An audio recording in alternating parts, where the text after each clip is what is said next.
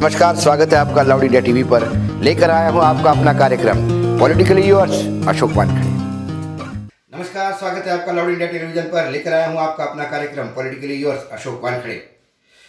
सरकार लगातार दावे कर रही है, सरकार लगातार अपील कर रही है।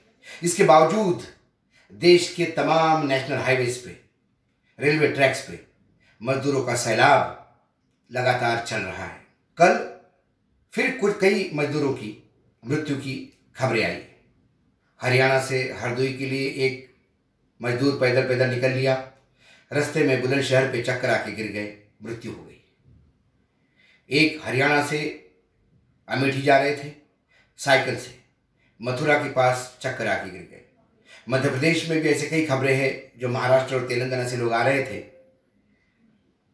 उनकी मृत्यु हो गई। रास्ते में चलते चलते पोस्टमार्टम बताता है कि वो डिहाइड्रेशन से मरे। इसका मतलब गर्मी सहन नहीं हुई, पानी नहीं था पीने को, खाने को कुछ नहीं था। सैकड़ों किलोमीटर चल के आए थे, सैकड़ों किलोमीटर आगे चलना था।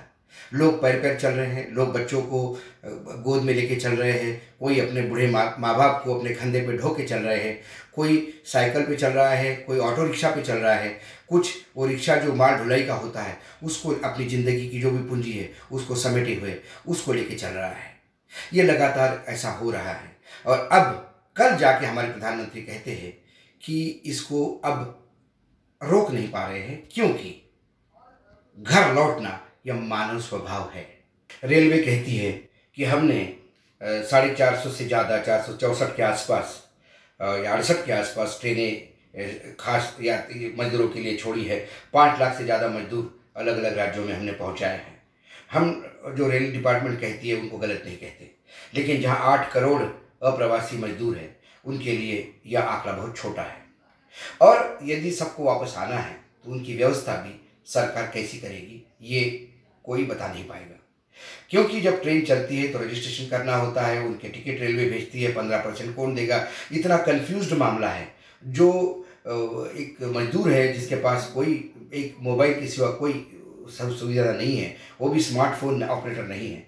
ना उसके पास कोई इंटरनेट है। ऐसे में वो कैसा रजिस्ट्रेशन करवाएगा? और जब वह अशिक्षित मजदूर दस जगह धक्के खाता है, तब उसको समझ में आता है कि ये सिर्फ़ घोषणा है, हमारे लिए कुछ नहीं, और वो पैर पैर चलते जाता है। मैं सरकार को भी दोष नहीं देता। कहीं ना कहीं कम्युनिकेशन गैप है। ये मैं मानता हूँ। क्योंकि इतना बड़ा देश, और जब ऐसी कोई आप मूवमेंट चालू करते तो उसको समय लगता है, और समय किसी के पास नहीं है। क्योंकि जो मजदूरों के लिए डिसीज़न लिया, वो शायद थोड़ा लेट हुआ है। यदि पहले होता तो बहुत अच्छा होता। क्योंकि अब एक डेढ़ महीने के बाद मजदूर जिसके पास नौकरी नहीं है, जिसको खाने की कोई व्यवस्था नहीं है, जिसको अपना भविष्य आगे कुछ दिखाई नहीं देता, जिसको ये पता नहीं है कि लॉकडाउन कब तक चलेगा, जब वो पूरी तरह से हिम्मत हारता है तो फिर उसे लगता है कि मैं यहाँ भूखा मरूँ, परदेश इससे अच्छा है कि मैं मेरे देश यानी मेरे राज्य, मेरे गाँव में जाके कम से कम सुकून से मर तो सकता हूँ। इस पोजीशन पे जब मजदूर पहुँचा है, तब उसने रास्ते पे चलने का तय किया है। क्योंकि सब जानते हैं कि रास्ते का जो डिस्टेंस है वो 1200 किलोमीटर 1800 किलोमीटर 2000 किलोमीटर। इतना किलोमीटर यदि कोई पैर पैर जाने की सोचे तो ये बहुत बड़ी मूर्खता होगी। लेकिन ये मूर्खता करने के लिए वो मजबूर है, क्योंकि हमारा सिस्टम टोटल फेल हुआ है। हम बार बार कह रहे हैं, मैं लगातार इस बात को रेखांकित करते आया हूँ। लॉकडाउन हमारे यहाँ पहला हुआ बिना सोचे समझे किया गया। किसी को विश्वास में ना लेते हुए किया गया। बहुत सारी चीज़ें सरकार ने कभी सोची भी नहीं थी। आज प्रधानमंत्री जो कह रहे हैं, घर जाना, घर वापस लौटना, यह मानवीय स्वभाव है। यह बात उनको तब समझ में आई जब कई लोग रास्ते पे दम तोड़ चुके थे। क्या ये बात समझाने के लिए कईयों को अपनी जान कुर्बान करनी पड़ी? या प्रधानमंत्री को जो बात समझ में आ गई, इसकी बहुत ज़्यादा कीमत हमारे मजदूरों ने अपने जान से खोई है? इस बात को कौन पूछेगा? वो जो लोग मरे हैं रस्ते पे, या जो लोग मैं इसको शहीद कहता हूँ, क्योंकि सिस्टम के खिलाफ लड़े, लड़के मरे हैं, सिस्टम ने मारा है उनको। तो उनको, उनकी मौत की ज़िम्मेदारी कौन लेगा? मात्र ये बोलने से नहीं होता कि अब स्थिति आउट ऑफ़ कंट्रोल हो गई है। महाराष्ट्र के गृह मंत्री ने हाथ ऊँचे कर दिए। उन्होंने कहा कि रास्ते पे इतने लोग हैं और इतने लोग चल रहे हैं कि अब हमने पुलिस को बोल दिया है कि इनको मदद करिए, इनको कोई एक्शन मत लीजिए, क्योंकि अब सब कंट्रोल बाहर जा चुकी जहाँ जहाँ लोग मना कर रहे हैं, लोग विद्रोह पे उड़ रहे हैं। फिर चाहे हरियाणा हो, चाहे महाराष्ट्र हो, चाहे गुजरात हो, हर जगह आंदोलन की खबरें आती है, क्योंकि अब वर्कर घर जाना चाहता है। जब आज वो सवाल भी उठता है बार बार जब सूरत में ये प्रदर्शन हो रहे थे तो सूरत के जो एमएलए थे, विधायक बीजेपी के, वो बार बार कह रहे थे कि इसके पीछे विरोधी पक्ष जो है, यानी कांग्रेस, ये है, ये बार बार भड़का रहा है मजदूरों को। आज जब प्रधानमंत्री कहते हैं कि घर लौटना यह मानवीय स्वभाव है तो यह उत्तर शायद उस एमएलए के लिए है जो उस वर्कर्स की मानसिकता को समझ नहीं पा रहा था और उसे विरोधी पार्टियों द्वारा किया गया एक विद्रोह बताया बताया, बताने की अटैक करने का एक प्रयास कर रहे थे। ये इसलिए भी हो रहा है कि जब बार बार पहले भी मैं कह चुका हूँ कि ये कहीं ना कहीं विश्वास का एक संकट है। प्रधानमंत्री जब बार बार अपील कर रहे थे सबको कि किसी भी मजदूर को नौकरी से निकाला नहीं जाए, ये लॉकडाउन का पीरियड है, उनको साथ देनी चाहिए, उनको तनख्वाह देनी चाहिए। लेकिन प्रधानमंत्री की ये बात किसी ने नहीं सुनी। प्रधानमंत्री जिस पार्टी के हैं, भारतीय जनता पार्टी के, उन्हीं का राज है एक राज्य में कर्नाटक में, वहाँ भाजपा शासन में है। वहाँ के labour secretary captain P Manivannan ने प्रधानमंत्री की इस बात को शायद सीरियसली लिया। और उन्होंने नोटिस इशू किए, उन उद्योगों को, जिन्होंने लोगों को नौकरी से निकाला। तात्काल रूप से 12 घंटे के अंदर उनका वहाँ से ट्रांसफ़र हो गया। अभी उनके पास कोई चार्ज नहीं है। और दूसरे एक सेक्रेटरी को एडिशनल चार्ज लेबर का दिया गया। ये इसलिए किया गया क्योंकि उद्योग लॉबी नाराज़ हो गई कि जब हम लोगों को तनख्वाह नहीं दे पा रहे तो सेक्रेटरी हमको नोट कैसा दे सकता है या नोटिस कैसा दे सकता है। कर्नाटक सरकार, जहाँ भारतीय जनता पार्टी का शासन है, वही अपने प्रधानमंत्री को सीरियसली नहीं लेती। तो बाकी राज्यों में क्या होगा? ये आप समझ सकते हो। करीब करीब वही राज्यों में ये स्थिति है। Small scale and small and medium जो स्केल इंडस्ट्रीज़ है, छोटी उद्योग जो है, वो सारे लोग सुप्रीम कोर्ट पहुँचे हैं, सरकार के खिलाफ। और वो बोल रहे हैं कि जब हमारा उद्योग ही बंद है तो हम तनख्वाही कैसे दे सकते हैं? ये भी सवाल है। दूसरे और जो लोग वापस आ गए, उन राज्यों के लिए बड़ा संकट है। कुछ संकट उन राज्यों के लिए भी है, जहाँ से लोग निकल गए हैं।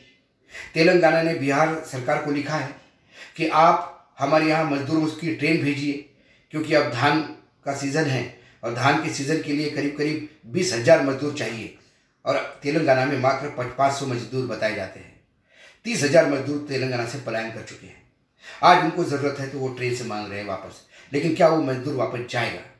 जिन राज्यों में बीजेपी का शासन है, वहाँ पे दूसरा बड़ा मसला है लेबर लॉज का। इसका ज़िक्र मैं पहले भी कर चुका हूँ।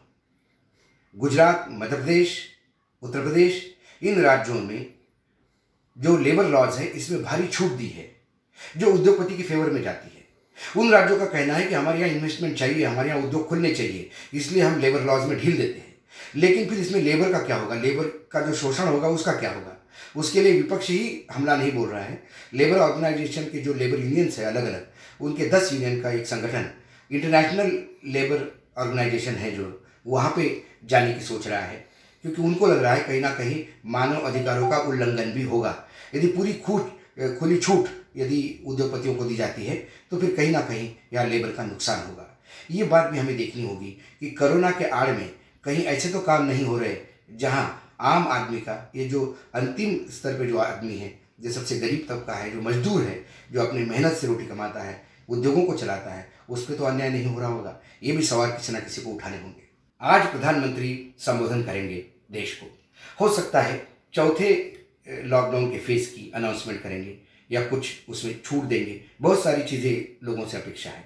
लेकिन प्रधानमंत्री ने अब तक जब जब जनता से संवाद स्थापित करने की बात की, उन्होंने बड़ी इमोशनल अपील की। लेकिन उस इमोशनल अपील के पीछे कोई लॉजिस्टिक नहीं होने की वजह से सब कुछ फेल दिखाई देता है। एक अधिकारी को जब हमने पूछा कि दुकानें खुलेगी या नहीं खुलेगी इसके बारे में एग्जैक्टली पोजीशन क्या है दिल्ली में? तो उस अधिकारी ने बड़े हँसते हुए कहा, वो मैं आपको पढ़ के सुनाता हूँ। थोड़ा खोलो, थोड़ा थोड़ा खोलो, ज़्यादा मत खोलो, थोड़ा बंद रखो, थोड़ा थोड़ा बंद रखो, बेशक थोड़ा खोल लो, लेकिन थोड़ा बंद रखो मतलब थोड़ा खोलो, ज़्यादा मत खोलो, बिल्कुल बंद भी मत रखो, एकदम खोलो भी मत, थोड़ा खोलो जितना ज़रूरी हो, जितना ज़रूरी हो उतना बंद रखो यानी जैसे तुम्हें ठीक लगे, वैसे कर लो। बात क्लियर हुई? ये बात सिर्फ़ दुकानों की नहीं है। हमारे देश में केंद्र सरकार, राज्य सरकार जो जो डिसीज़न ले रही है, सभी में इतना कंफ्यूजन है, जो कन्फ्यूज़न मैंने अभी आपको पढ़ के सुनाया। इन तमाम बातों को उठाना होगा। सरकार के सामने आईना बन के खड़ा होना होगा और ज़ोर शोर से होना होगा। और वो हम करेंगे, क्योंकि हम हैं लाउड इंडिया टीवी। फिर आऊँगा किसी नए विषय के साथ। तब तक देखते रहिए लाउड इंडिया टीवी।